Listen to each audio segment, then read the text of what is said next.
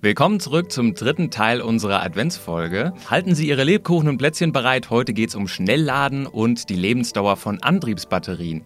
Willkommen zurück, Herr Janek. Herzlich willkommen. Ja, hallo, ich grüße alle ganz herzlich zum dritten Advent. Weihnachten kommt näher. Geladen, der Batterie-Podcast mit Daniel Messling und Patrick Rosen.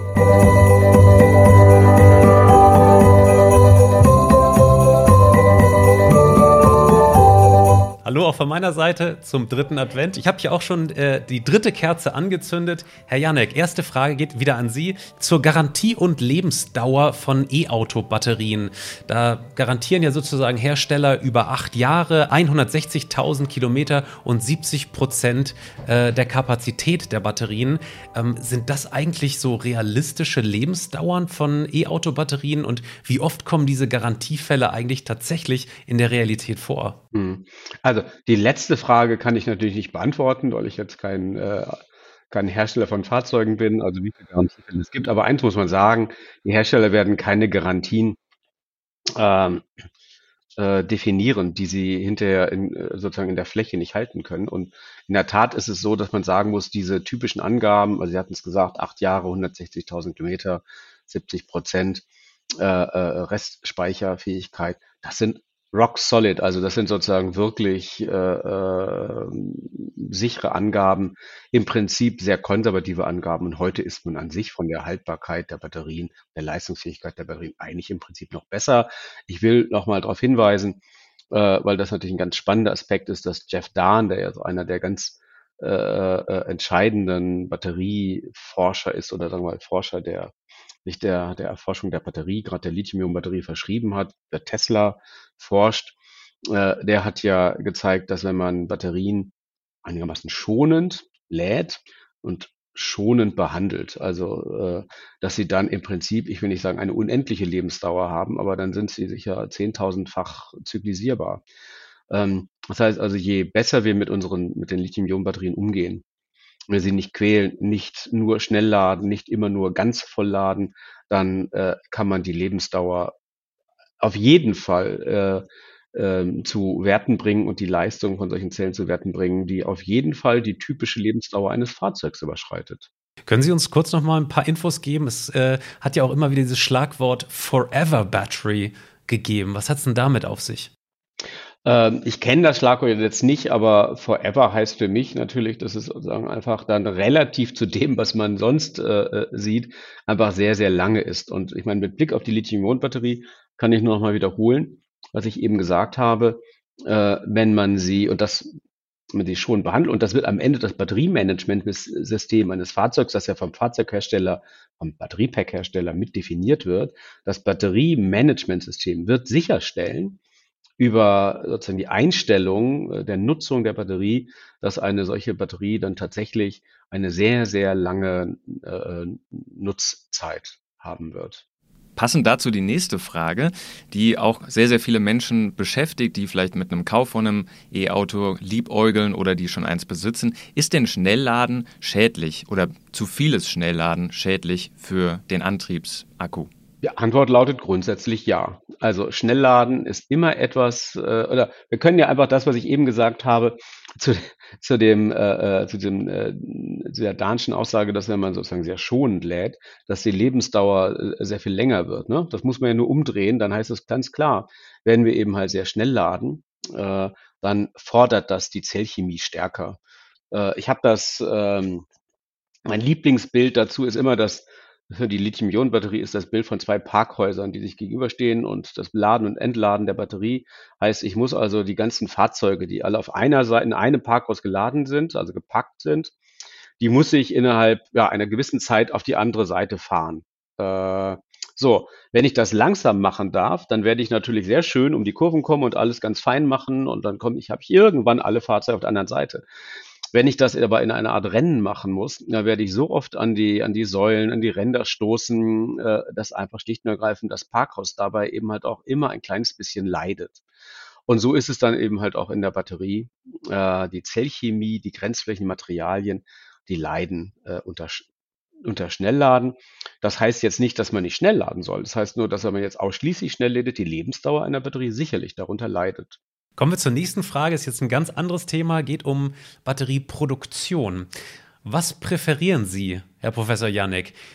Schon jetzt erhältliche, preiswerte chinesische Batterien oder europäische, teure und nachhaltige Batterien? Ja, in der Frage klingen natürlich jetzt ganz viele verschiedene sozusagen Dinge mit von äh, internationaler Wirtschaftspolitik und wir äh, sehen ja auch gerade den G20-Gipfel. Äh, ähm, also ähm, ganz klar, natürlich, äh, das wollen wir ja alle, dass wir sehen, dass es möglichst viele Produkte gibt, die in Europa gefertigt werden, die unter Bedingungen gefertigt werden, die unseren Vorstellungen ähm, von, ähm, von Ökonomie und Ökologie entsprechen. Ähm, ich würde jetzt sagen, die Frage ist natürlich ein kleines bisschen zu früh, weil jetzt gibt es eigentlich noch keine echte Entscheidungsmöglichkeit, denn derzeit werden noch nicht auf großer Skala in Europa Zellen, also insbesondere von europäischen Zellherstellern gefertigt. Ja, äh, CRTL äh, fertigt, denke ich schon, äh, LG fertigt schon, glaube ich, in, in Ungarn. Also es werden schon Europazellen gefertigt, aber ähm, unverändert bleibt es dabei, dass derzeit der weitaus größte Teil von äh, Lithium-Ionen-Batteriezellen natürlich aus dem asiatischen Raum kommen. Das heißt also, wir können uns jetzt noch gar nicht wirklich sicher entscheiden, ähm, zu sagen, ähm, ich zahle jetzt einmal ein bisschen mehr und habe damit sozusagen eine europäische zertifizierte, irgendwie ne, mit einem Siegel ausgestattete äh, Zellchemie. Aber alle arbeiten ja daran, dass das sozusagen in möglichst kurzer Zeit dann tatsächlich eine Option sein wird. Äh, das ist natürlich ein massives ökonomisches Rennen, das auf ganz vielen Ebenen stattfindet, natürlich von der Materialherkunft und Gewinnung und Verträgen dafür bis hin dann tatsächlich zur Verarbeitung der Materialien, zur eigentlichen Zelle.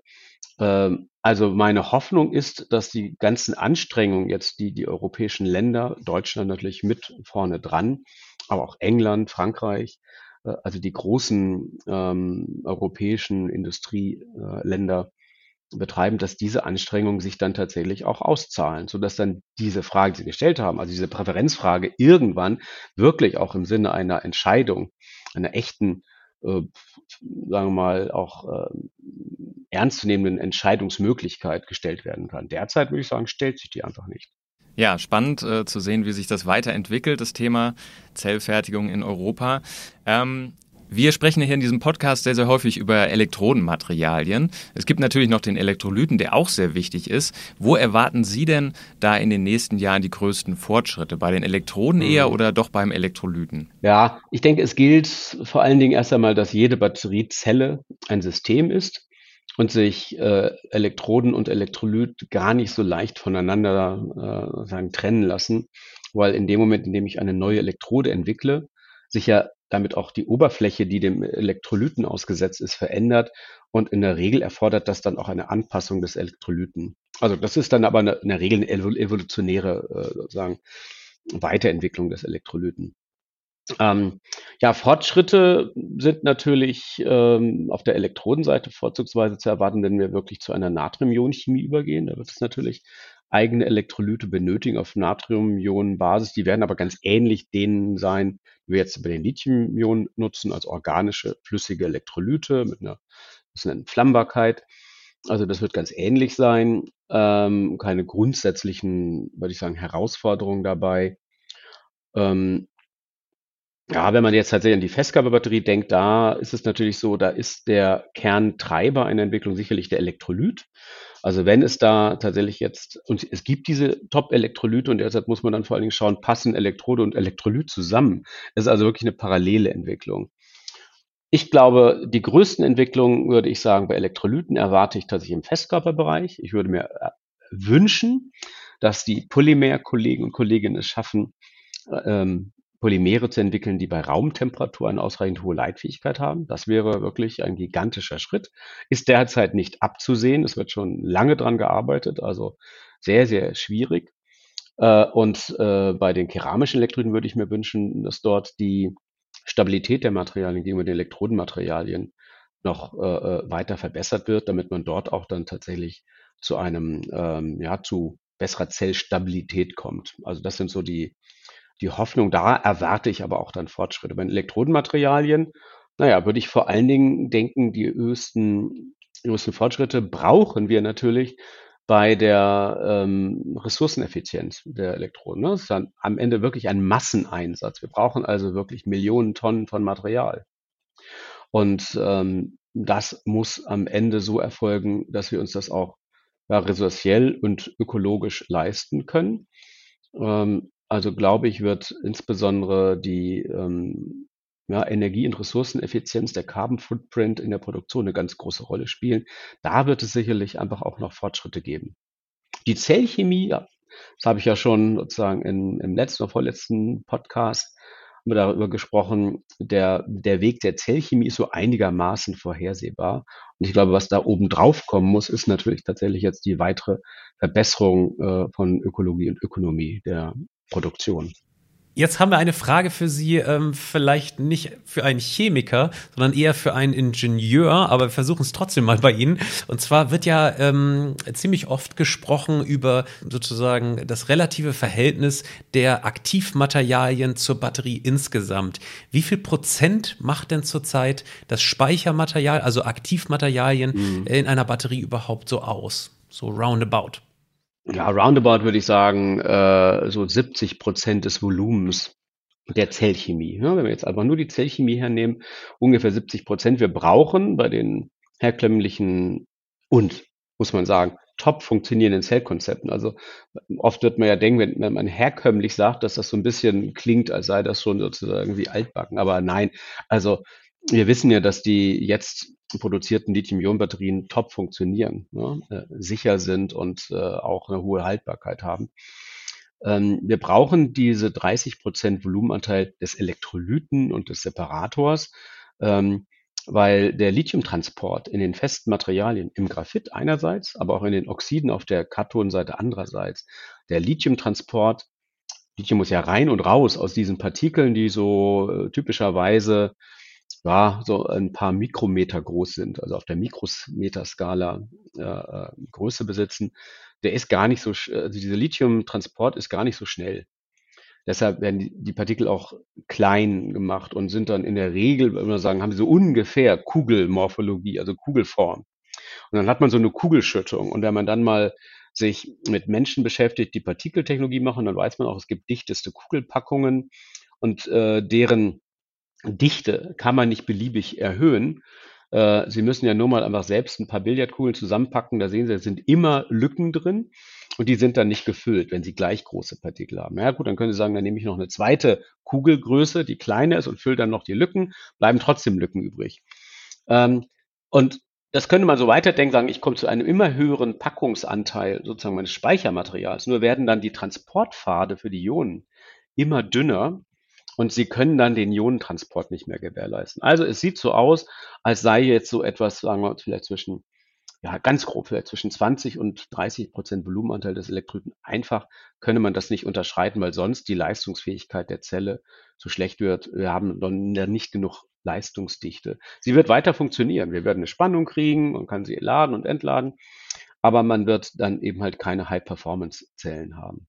Ja, jetzt ein sehr weiter Sprung von dieser Frage und Antwort zur letzten und nächsten Frage. Äh, Thema E-Lkw. Auf wen tippen Sie denn da im Rennen? Also Brennstoffzelle oder tatsächlich batteriebetrieben? Batterie, ausschließlich. Punkt.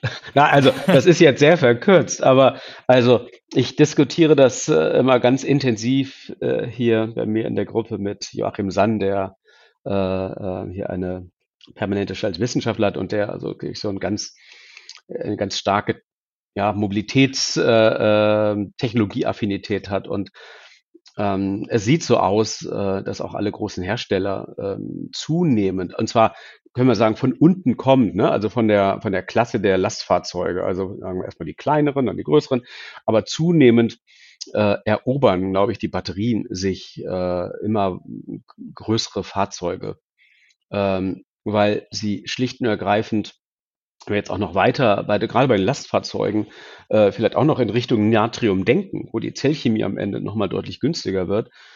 wo oft ganz feste Fahrzyklen vorgegeben sind, äh, wo man einfach weiß, bei ganz viel Lastmobilität fährt man im Prinzip im Kreis oder eben halt von A nach B, zurück nach A, also und fährt nicht, äh, natürlich bei bestimmten Fahrzeugen fährt man natürlich dann ähm, auch tausende von Kilometern, aber entlang ganz ausgewählter Routen die natürlich dann prominent sind, an denen es dann auch natürlich, an denen man äh, Zwischenlademöglichkeiten ähm, aufbauen kann. Also ich gehe davon aus, dass ähm, die, äh, die Batterie sich auch da bahnbrechen wird. Ganz sicher. Und Elon Musk hat das sehr früh erkannt. Also das finde ich ganz, ganz spannend, was Sie gerade sagen, weil das in so einer Deutlichkeit selten zu hören ist.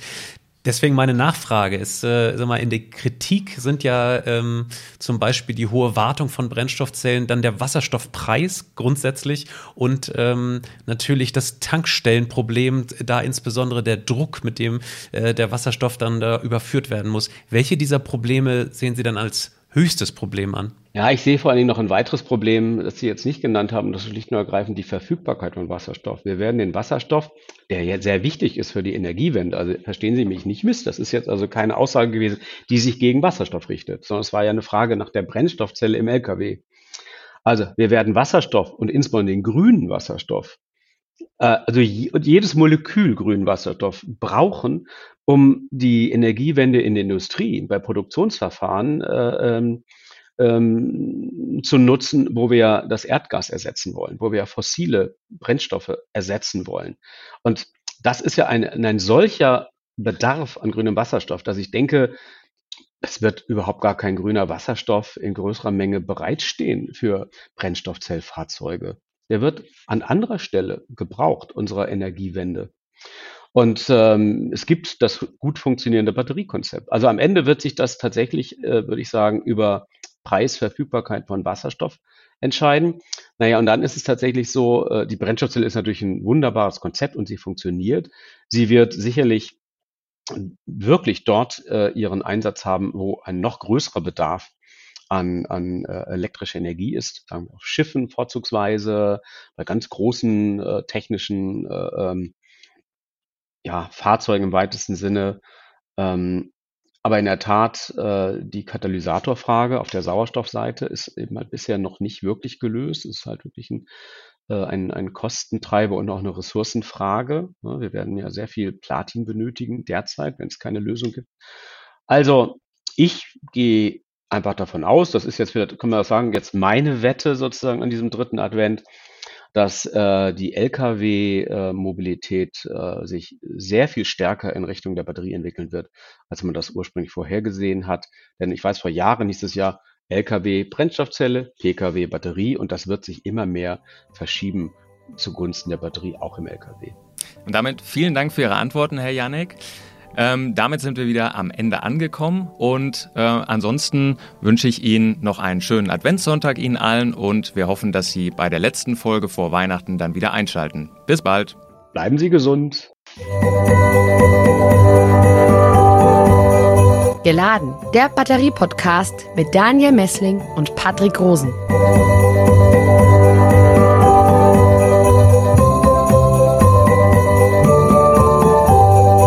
Dieser Podcast wurde produziert vom Center for Electrochemical Energy Storage Ulm und Karlsruhe, kurz Celeste, einer Forschungsplattform des Karlsruher Instituts für Technologie, der Universität Ulm und des Zentrums für Sonnenenergie und Wasserstoffforschung Baden-Württemberg.